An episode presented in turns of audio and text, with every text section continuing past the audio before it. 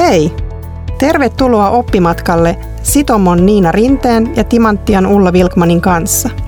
Ihmettelemme yhdessä työelämää sekä erilaisia työelämän ilmiöitä.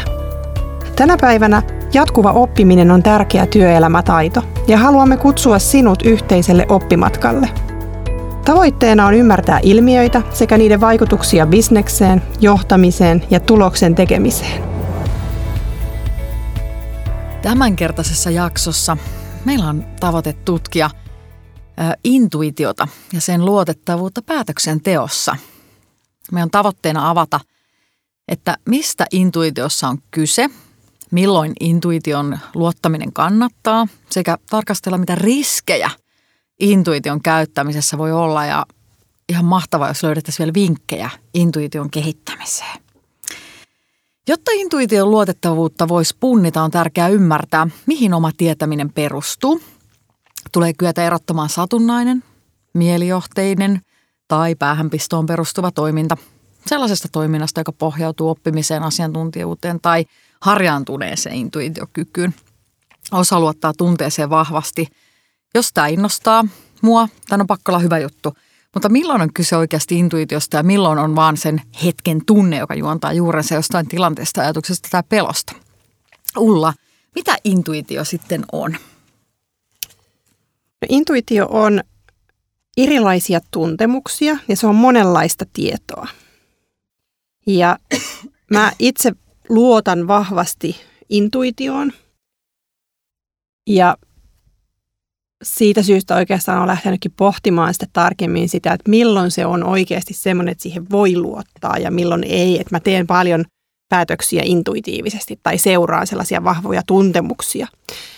Ö, intuitio voi olla ihan joku tosi hento aavistus johonkin jopa järisyttävään palaistuskokemukseen.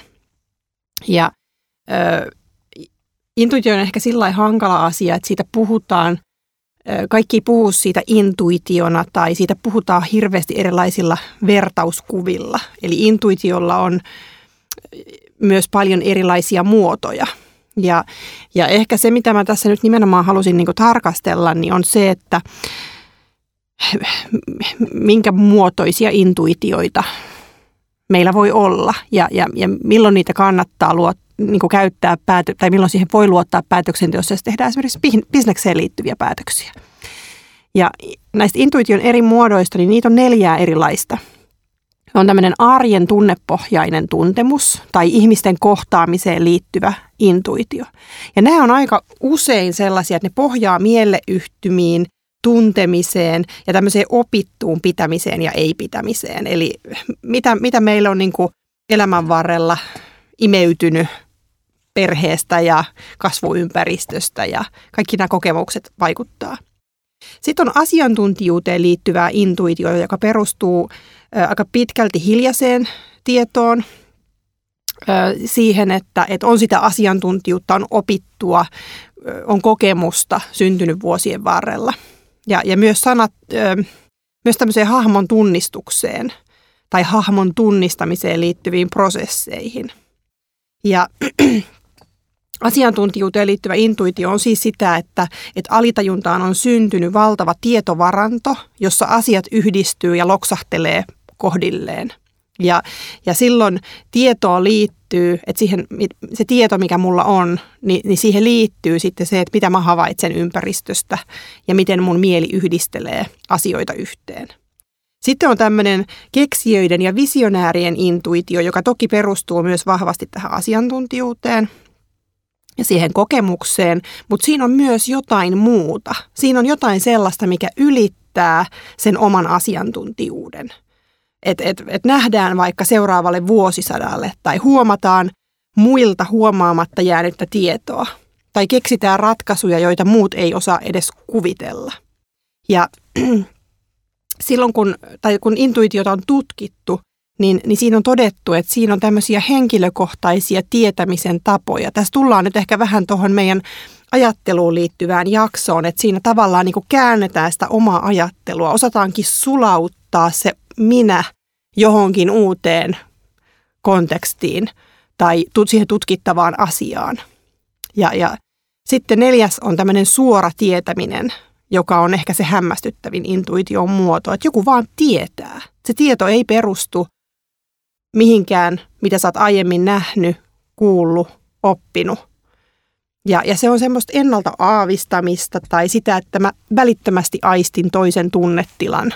Tai, tai se on jotain hetkeen liittyvää, tosi voimakasta ymmärtämistä. Joo. Olipa kiinnostava pilkko tuota tuolla tavalla eri paloiksi. Kiitos tosi paljon. Tuota, mitä merkitystä tällä on nyt, että ymmärtää ylipäänsä, että millaisesta intuitiosta on kyse?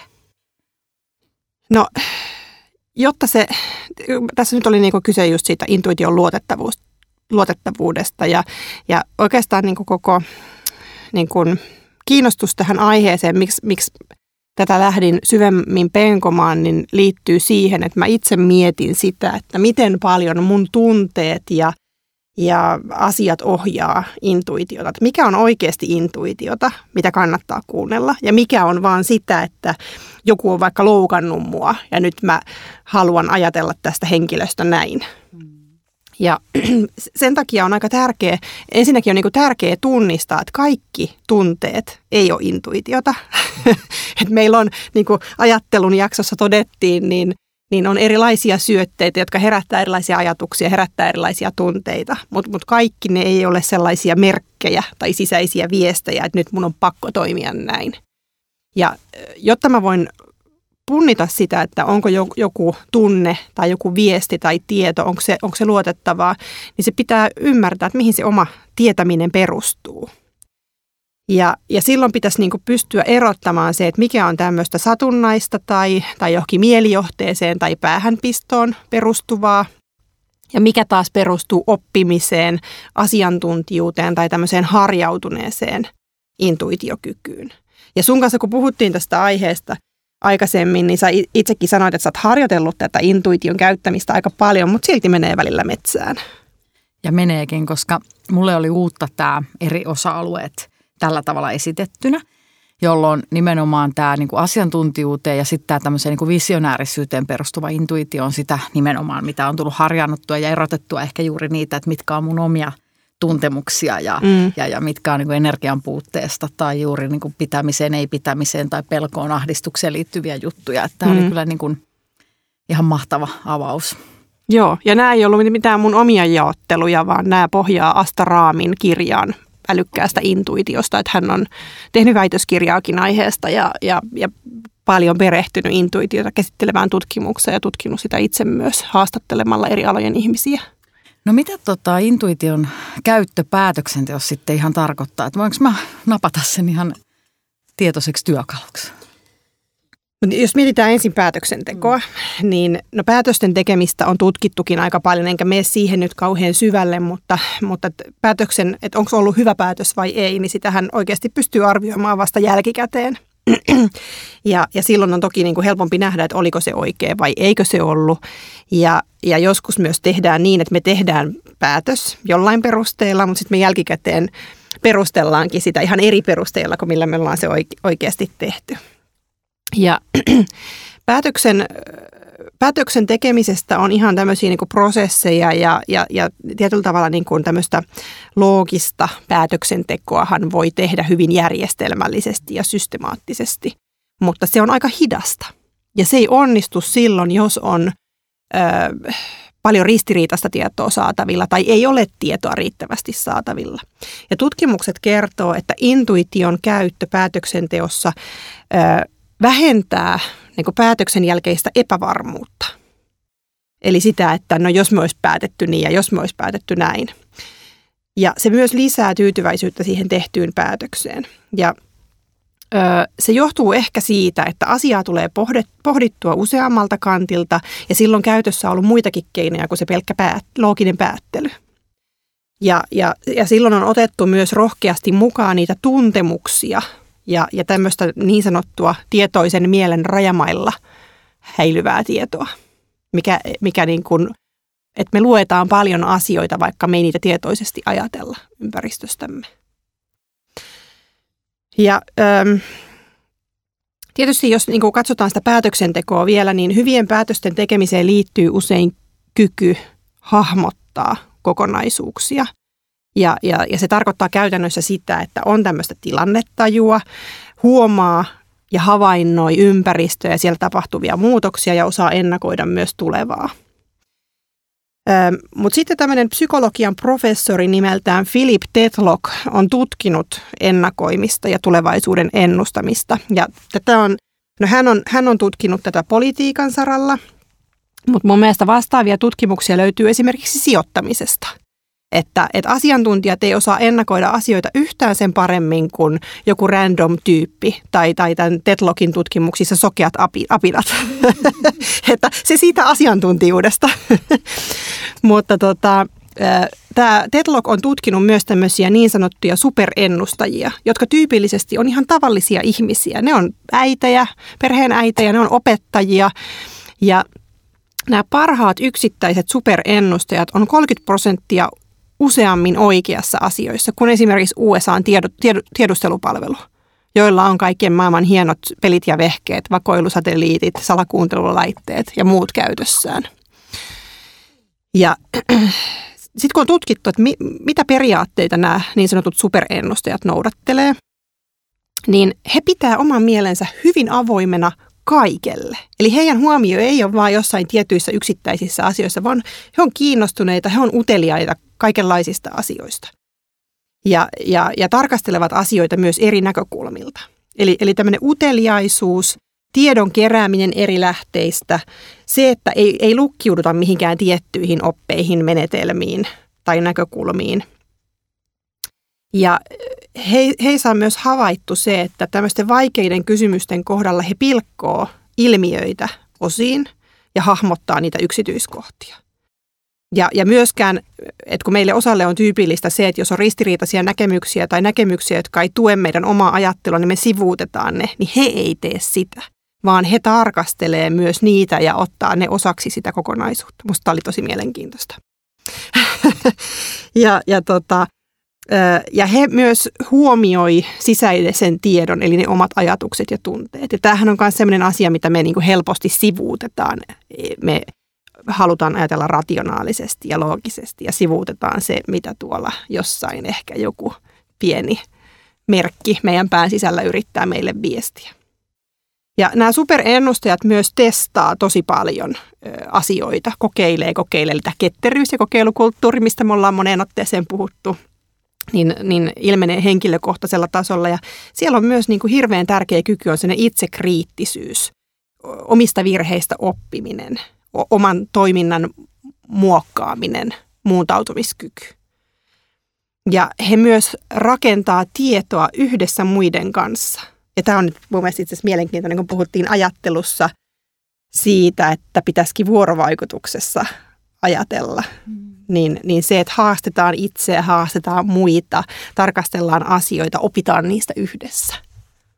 Ihan valtavan paljon konkreettisia näkökulmia yksittäisiä jopa taidoiksi luokiteltavia asioita, joita voi itsessään kehittää. Mutta mistä sitten lähtee liikkeelle, jos mä nyt sanon sulle, että mä en kuule mun intuition ääntä, mikä se on, niin mitäs vinkkejä siihen? No tämä on, tämä on myös mielenkiintoinen. Mä huomasin itse jossain vaiheessa, kun oma kalenteri oli tosi täynnä, tuli tehtyä paljon asioita, oli, energiat oli alhaalla koko ajan, niin se häviää se, se semmoinen joku, joku hävisi.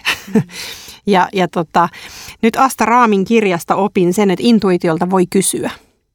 Ja se on vähän niin kuin me keskusteltaisiin itsemme kanssa. Ja, ja sitten toisaalta se intuition kuunteleminen vaatii rohkeutta.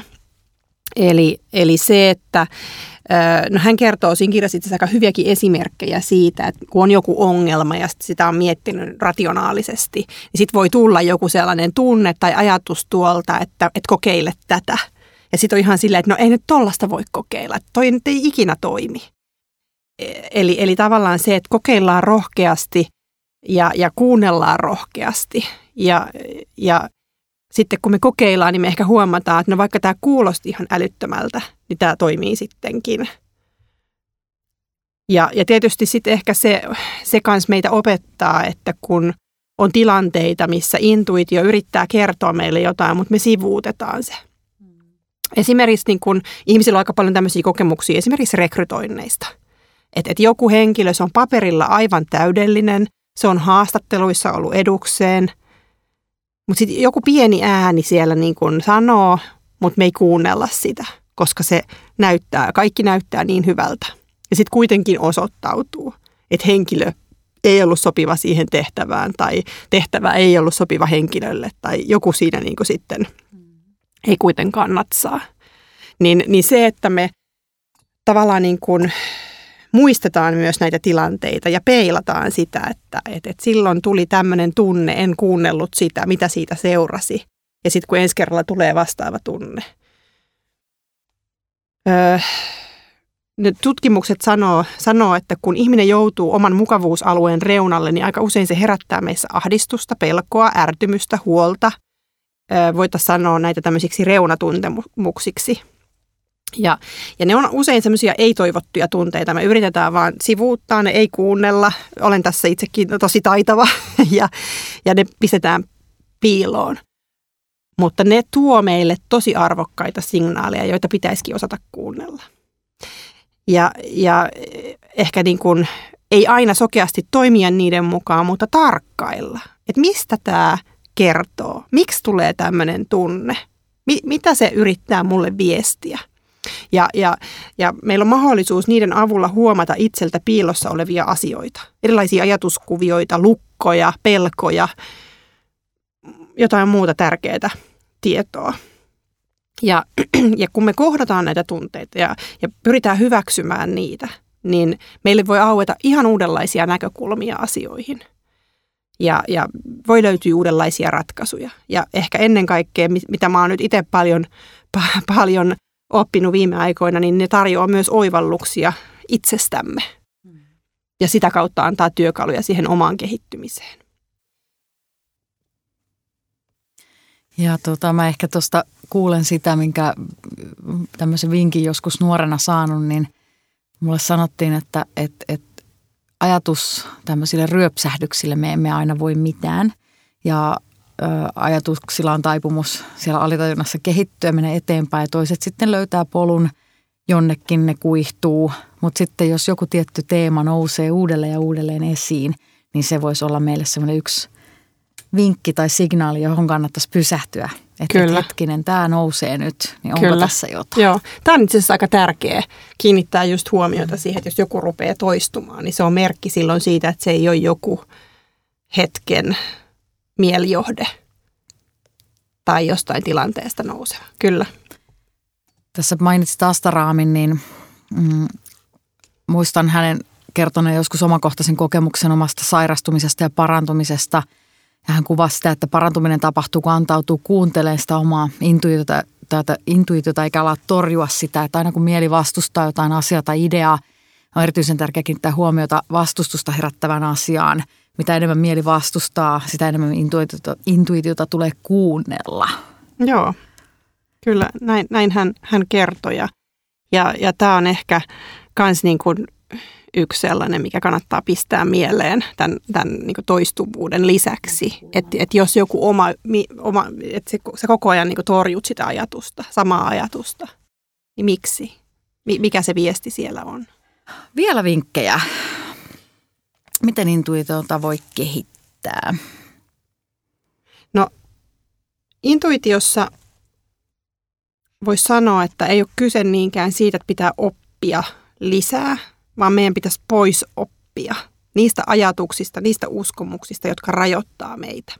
Eli, eli intuition kuuntelemisessa suurin haaste on se, että me ajatellaan, että no ei toi voi pitää paikkansa. Että, että se oma mieli on se suurin este ja rajo, rajoitin.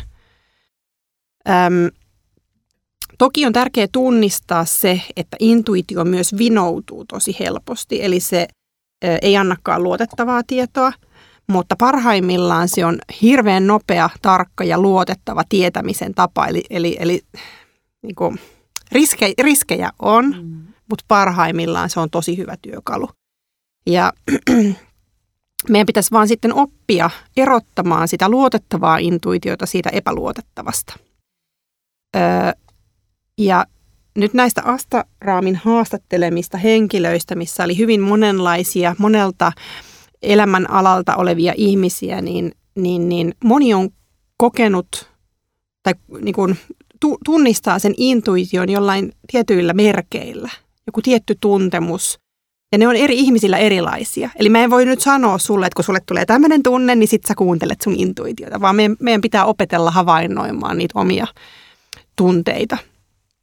Ja intuitioon ei sinällään tarvitse uskoa, koska nythän meillä on myös ihmisiä, jotka ovat hyvin rationaalisia ja eivät hyväksy sitä, että päätöksiä tehdään tunteella, vaan päätökset pitäisi aina perustella järjellä. Ja intuitioon ei sinällään tarvitse uskoa, mutta sille pitäisi olla niin mieli avoimena.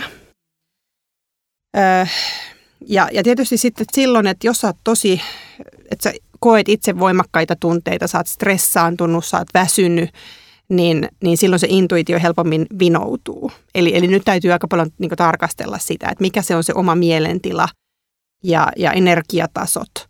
Ja semmoinen niin pysähtyminen, keskittyminen läsnäoloon. Mun mielestä aika paljon nousi esille myös, myös erilaiset mindfulness- tai meditaatioharjoitukset. Se, että et sä osaat niin pysäyttää sen, ne mielen ylikierrokset on tärkeää.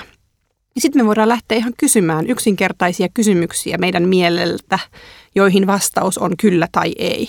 Ja siis esimerkkinä oli ihan, että mä voisin nyt kysyä, että olenko minä nainen. Ja sitten mä mietin, että miltä musta nyt tuntuu, kun vastaus on tietysti minun kohdallani kyllä.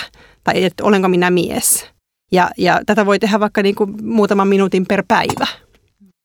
Mutta mut se niin kuin pointti on se, että sä opit tunnistamaan niitä äm, kehotuntemuksia.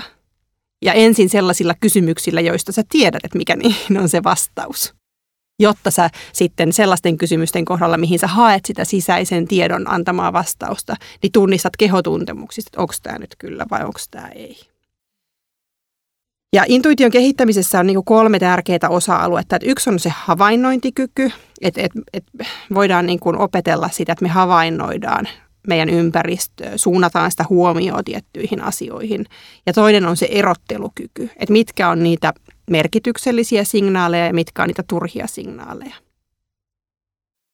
Ja kolmas on se mielen avartaminen, eli se, se avoimuus kaikenlaisille asioille, uteliaisuus, kiinnostus, se, että me pyritään vähentämään sitä, että me torjutaan esimerkiksi meille vastenmielistä tai vierasta tietoa. Hmm. No edelleen vähän kyseenalaisten kuulijoidenkin puolesta, että mitäs nyt sitten, jos mä en silti tiedä tai saa intuitiolta vastausta?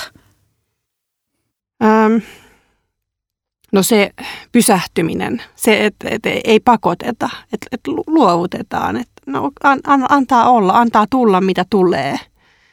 Ja, ja, ja sitten itse olen opetellut aika paljon sitä, että ei, ei niin pakota asioita, ei puske niitä eteenpäin. Et jos joku asia on epäselvä, niin, niin että kyllä se ratkee, kyllä se vastaus tulee.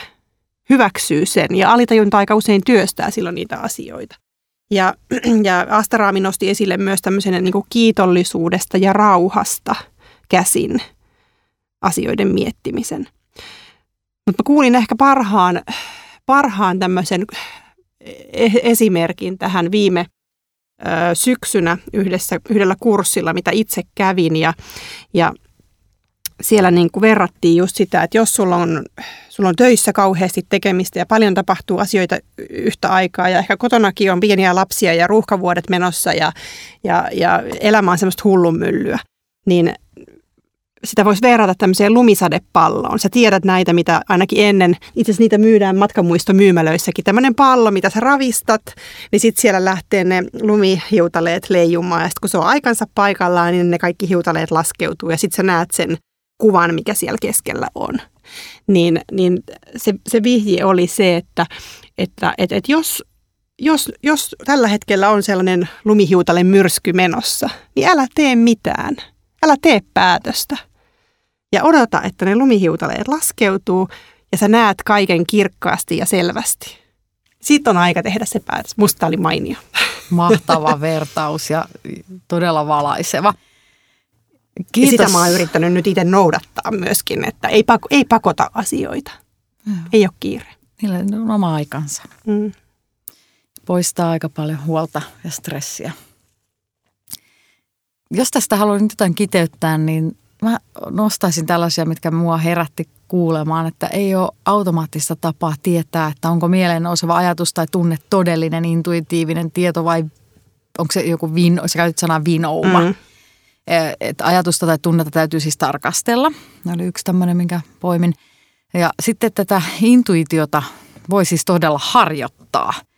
Eli sitä voi tehdä sillä, että pysähtyy pohtimaan, mikä viesti jollain tunteella on itsellä.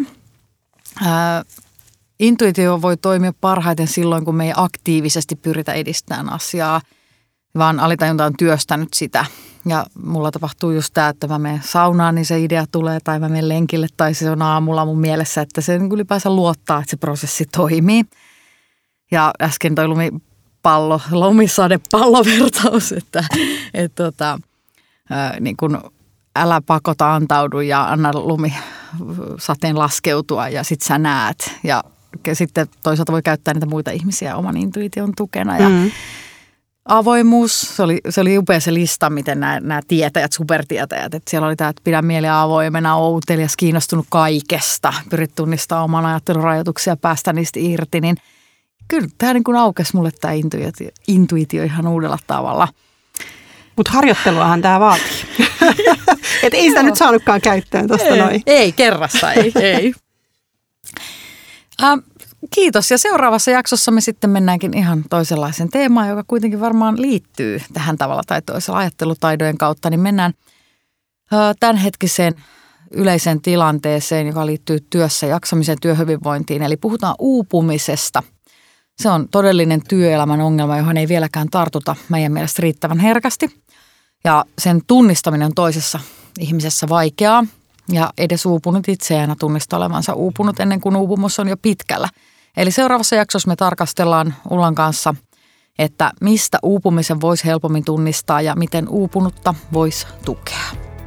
Kiitoksia näistä hetkistä ja ensi kertaan. Moi moi! Jäikö jokin mietityttämään tai haluatko jatkaa keskustelua? Jaa oma näkemyksesi tai kysy Facebookin oppimatkalla sivulla tai kommentoi Twitterissä tai linkkarissa hashtagillä oppimatkalla. Mahtavaa, että olit mukana.